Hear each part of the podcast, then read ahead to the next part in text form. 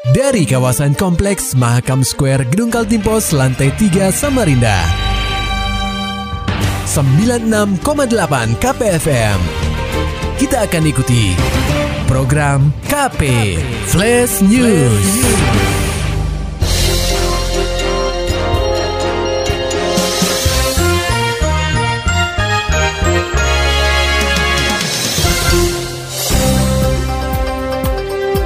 Anda sedang menyimak program KP Flash News bersama saya Agung Pratama. Berita utama.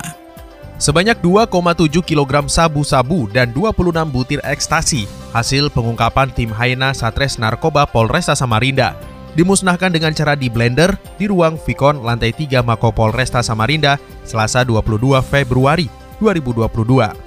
Narkotika ini diperoleh dari lima laporan polisi di mana salah satunya adalah hasil pengungkapan pada Desember 2021 lalu yang rencananya akan diedarkan pada malam pergantian tahun. Barang bukti 896 poket kecil sabu-sabu seberat 206,26 gram neto turut dihadirkan layaknya kumpulan lotre yang ditempel di kertas karton. Proses pemusnahan pun harus susah payah dilakukan mengingat banyaknya poketan narkotika golongan satu ini sehingga petugas kepolisian harus melepasnya satu persatu dari kertas karton. Setelah menunggu beberapa saat, akhirnya pemusnahan dilakukan menggunakan blender bersama barang bukti sabu-sabu lainnya. Kapolresta Samarinda Kombes Pol Arif Fadli menerangkan pemusnahan ini merupakan upaya pihaknya dalam memberangus peredaran narkotika di kota tepian.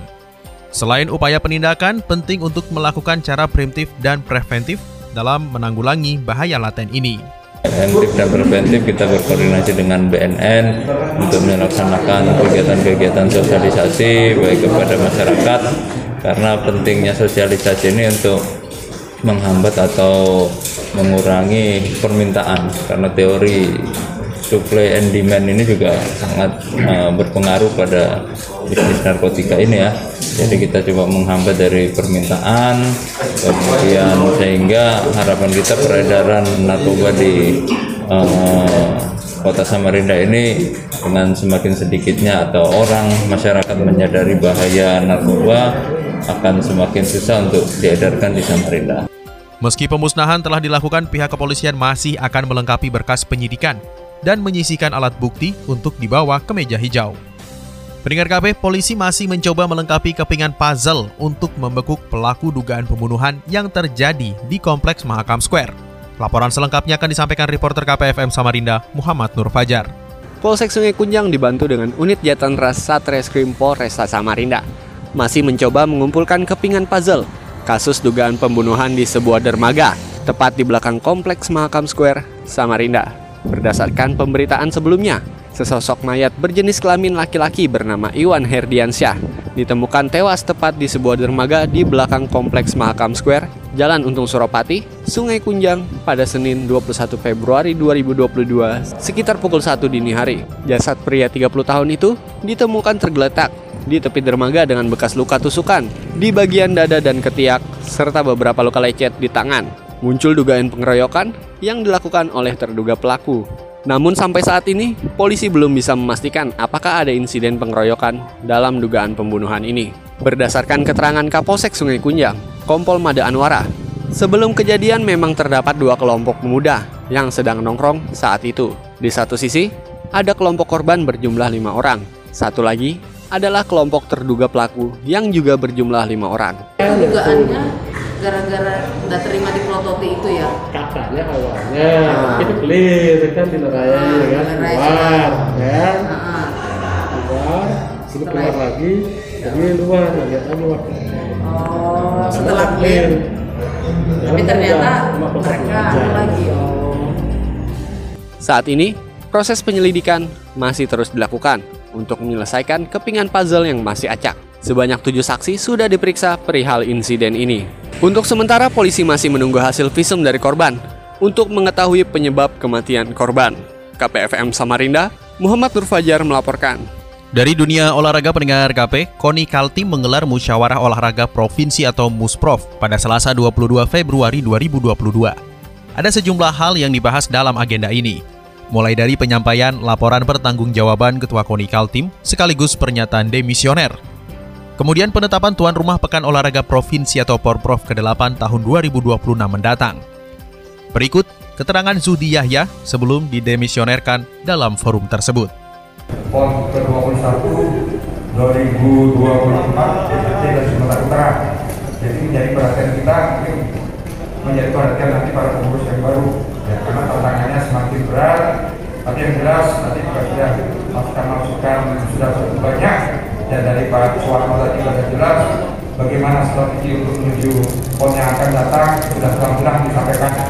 Jadi di depan mata kita menjadi pengurus menjadi tanggung jawab pengurus yang baru, tapi tidak ada salahnya karena menjadi tanggung jawab kita bersama. Bahkan saya sudah nggak jadi ketua umum PON tapi tetap kecintaan saya ya terhadap olahraga tetap sangat memperhatikan.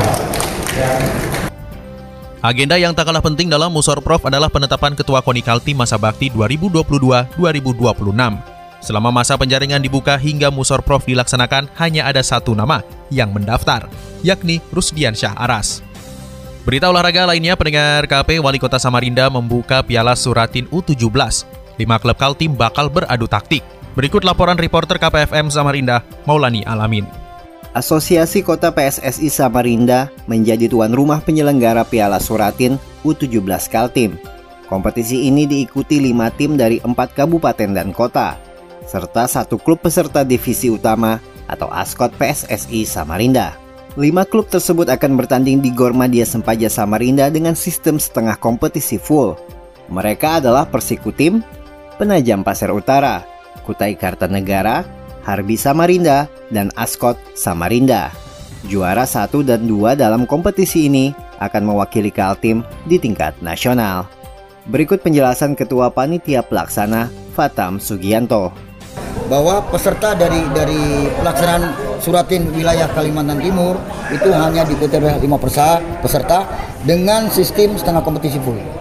Berapa hari ini? Pelaksananya dimulai dari tanggal hari ini 21 Februari sampai dengan 25 Februari 2022. Acara tersebut dibuka secara langsung oleh Wali Kota Samarinda Andi Harun. Tendangan yang dilesatkan orang nomor satu di Samarinda itu menandakan Piala Suratin U17 Regional Kaltim telah dimulai. Kepada awak media, Andi Harun mengatakan kegiatan ini merupakan tolak ukur untuk mencari bibit atlet potensial. Ya event-event begini harus diperbanyak memang karena di dunia olahraga itu uh, semakin banyak event, semakin motivasi atlet itu uh, meningkat. Para atlet kita di hampir semua cabur kalau latihan terus-menerus tanpa ada event, mereka bisa sampai pada tingkat kejenuhan. Nah oleh karena itu kita dorong semua cabur uh, menggalakkan event agar uh, sar agar event itu bisa menjadi sarana evaluasi juga tingkat uh, penguasaan teknis, mental uh, dan motivasi pertandingan. Wali Kota Samarinda Andi Harun juga mengingatkan panitia agar tetap menjaga protokol kesehatan sehingga penyebaran COVID-19 bisa ditangani. KPFM Samarinda, Maulani Al-Amin melaporkan. Maulani Alamin, Muhammad Nur Fajar, KPFM Samarinda. Serta dapatkan berita-berita selengkapnya di www.968kpfm.co.id. Demikian tadi telah kita simak rangkaian berita-berita yang terangkum dalam program KP Flash News. Persembahan dari 96,8 KPFM. Terima kasih dan sampai jumpa.